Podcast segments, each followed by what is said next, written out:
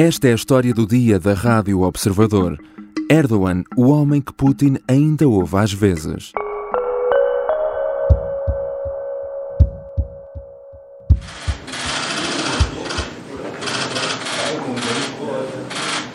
Vladimir Putin está de pé com as mãos entrelaçadas uma na outra, repousando à frente da barriga. Vai ruminando com a boca enquanto espera. Dá claros sinais de impaciência. Há um ou outro franzir de sobrancelha ocasional. Até que quase um minuto depois, avista finalmente o homem que aguardava impacientemente a vir na sua direção. Desentrelaça as mãos, abre e fecha os braços, como que a dizer, até que enfim. Em direção a Putin, naquele dia em Teherão, vai Recep Tayyip Erdogan, o presidente turco. Quem tem boa memória viu neste gesto uma pequena vingança. Há dois anos, Putin deixou Erdogan e toda a sua comitiva à espera durante dois minutos. O presidente turco teve mesmo de se sentar e a televisão russa ainda ironizou com o cronómetro. И вот Эрдоган делает шаг вперед, аккуратно и незаметно за ним делают шаг и остальные. Помощники Эрдогана, оставшиеся чуть сзади, старательно складывают его пальто, чтобы не помялось. Красный шарф тоже, судя по всему, турецкого лидера, и вокруг него какая-то суета.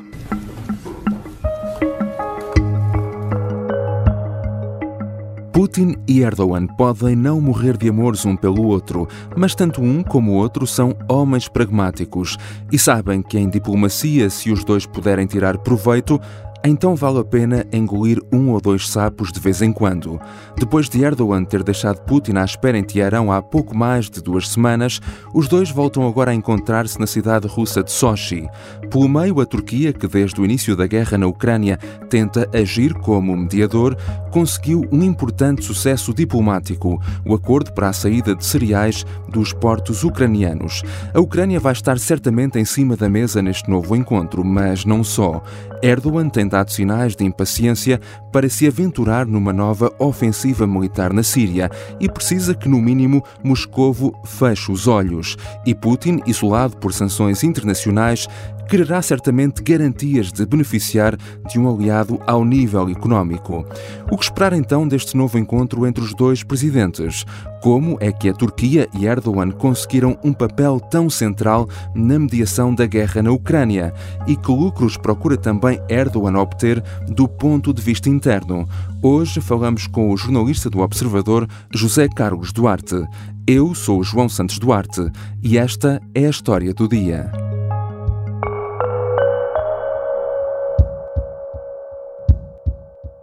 Bem-vindo, José Carlos Duarte.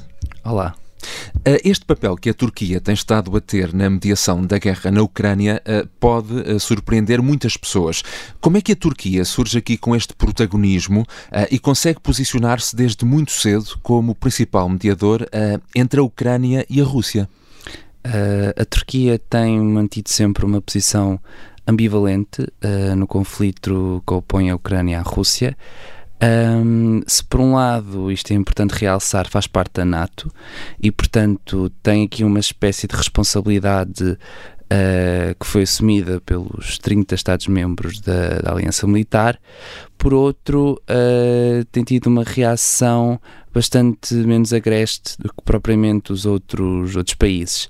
Uh, por exemplo, a Turquia nunca aplicou qualquer sanção contra a Rússia.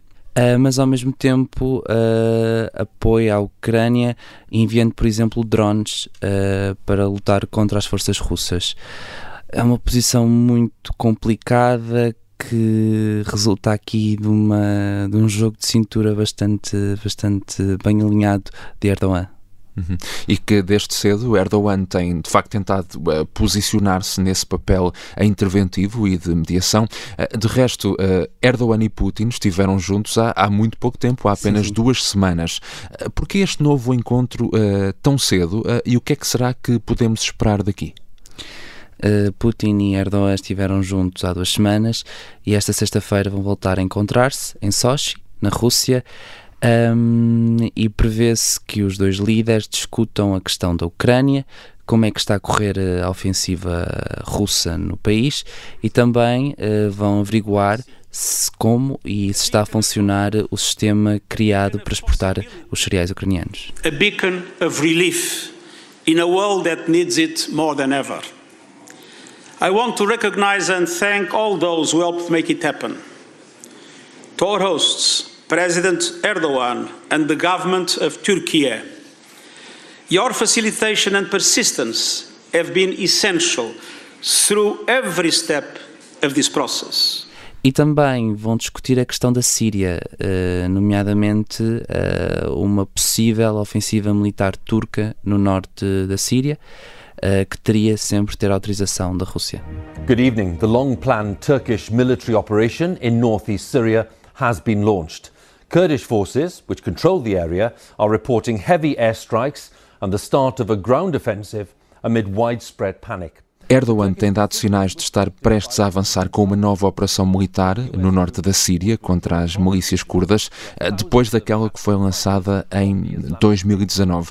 Mas a Síria tem sido um teatro onde a Turquia e a Rússia têm até estado eh, em lados opostos. Exatamente. Uh, a Rússia é neste momento a maior aliada de Bashar al-Assad uh, e do seu regime e controla neste momento o espaço aéreo da Síria. Ou seja, qualquer ofensiva militar da Turquia na Síria teria de ter autorização da Rússia, caso contrário, não, não poderia realizar-se. Um, o Erdogan, apesar de ter apoiado uma facção diferente da que o Putin apoiou na guerra civil síria, agora uh, terá de tentar chegar a acordo com, com, o líder russo para conseguir realmente desencadear esta, esta operação militar. Uh, não se sabe o que é que, no que é que Erdogan vai ceder para, para conseguir alcançar o seu objetivo. Uh, mas acho que em Sochi vamos ter mais ou menos uma ideia daquilo, daquilo que vai acontecer. Uhum. Possivelmente esta vai ser uma das questões uh, nas quais Erdogan vai insistir em sim, Sochi sim. também, não? Sim, sim, será talvez das principais questões, uh, juntamente lá está com a, com a questão ucraniana. Uhum. E o que é que a Rússia pode eventualmente pedir como moeda de troca uh, para dar luz verde, uh, digamos assim, ou no mínimo fechar os olhos a uma possível intervenção militar turca na Síria?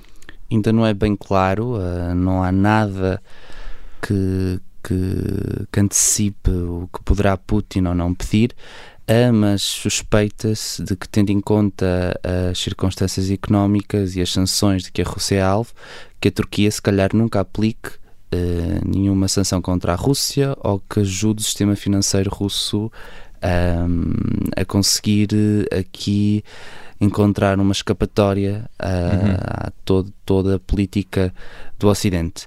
Também poderá ser num acordo bilateral em liras e rublos, escapando ao dólar, eh, uma vez que os bancos russos foram isolados do sistema bancário internacional. 2023 seçimlerinin de bu zamana kadar girip galip çıktığımız tüm seçimlerden daha önemli görüyoruz. Biz millete hizmet için tabii rakip olmayınca kendimizle yarışıyoruz. Falemos um pouco então uh, também de Erdogan. Uh, no próximo ano há eleições uh, na Turquia e será um ano também muito importante para o país porque se assinalam os 100 anos da República Turca. que ganhos internos eventualmente tenta também obter Erdogan ao posicionar-se ou tentar posicionar-se como um líder com protagonismo internacional? Uh, os ganhos internos são no sentido que hum, a maior parte da população turca apoia uma posição neutra no conflito que compõe a Rússia à Ucrânia. Daí que esta tentativa de mediação é geralmente bem vista uhum. pela maioria das pessoas. E também há sempre a ideia de que com o ganho de protagonismo poderá vir uh, um ganho nas urnas, um ganho de reputação uh, dentro, dentro da Turquia. Já relativamente à Síria, e como já falámos anteriormente, uhum. um, Erdogan vai tentar explorar o assunto para tentar unir o país em torno de um objetivo comum, uh, no momento em que a conjuntura interna não é, não é todo favorável. Turkey's sky-high inflation rate continues to climb. Prices in the country rose by almost 70% in April, according to new official statistics. The new figure gives Turkey the dubious honor of having the sixth highest inflation rate in the world. Falando precisamente da situação interna e uh, uma das principais questões neste momento diz respeito à, à, à economia. Uh, quais então os principais desafios internos que o presidente turco, uh, Erdogan, enfrenta neste momento? Uh, neste momento, Erdogan enfrenta vários desafios, principalmente na, no âmbito económico. A Turquia está a enfrentar uma inflação galopante. Uh, os últimos dados dão conta de que o país restou 80%, um aumento de 80% da taxa de inflação, uh, o que tem impacto, obviamente, no custo de vida uh, e também eh, no, na qualidade de vida dos cidadãos. As previsões económicas também não são favoráveis para, para a Turquia. A questão da guerra na Ucrânia uh, tem efeitos em todo o mundo uh, e o país não é exceção. Uh, e é expectável que a inflação continue a subir e que não estabilize tão cedo. Além disso, não só a questão da economia, também tem a ver com a política cambial. Erdogan argumenta que as altas taxas de juro uh, são a principal causa dos problemas económicos do país, um, o que faz com que, em vez de permitir que o Banco Central aumente as taxas para controlar a inflação, o governo prefere usar as reservas cambiais para tentar estabilizar os mercados. Isto faz com que a lira, que é a moeda turca, uhum. desvalorize, o que é mau para a população, porque o custo de vida aumenta e não consegue equilibrar-se, não, não, consegue chegar a um patamar de moeda estrangeira. Uh, por exemplo, a moeda passou de valer em 2019 um dólar equivalia a 6 liras, em 2022 um dólar equivale a 17 liras, ou seja, é uma diferença bastante considerável. É uma situação uh, desafiante para quem uh, procura no próximo ano uma uh, reeleição. no teu artigo abordas também a questão das sondagens. depois de duas décadas no poder de Erdogan, em parte como primeiro-ministro e depois também como presidente, a sua reeleição no próximo ano pode estar em perigo? Sim, segundo as sondagens, a situação não, não é favorável para Erdogan apesar de haver algumas que, que, lhe dão uma, uma vitória, uma ligeira vitória, algumas dão mesmo uma vitória à oposição, que uh, para estas eleições decidiu unir-se em torno de um candidato, ainda não sabe qual é. Uh, apesar de todas as divergências ideológicas, a oposição vai estar mais unida. Uh, e vai apresentar um candidato único que poderá defrontar e que poderá eventualmente derrotar Erdogan.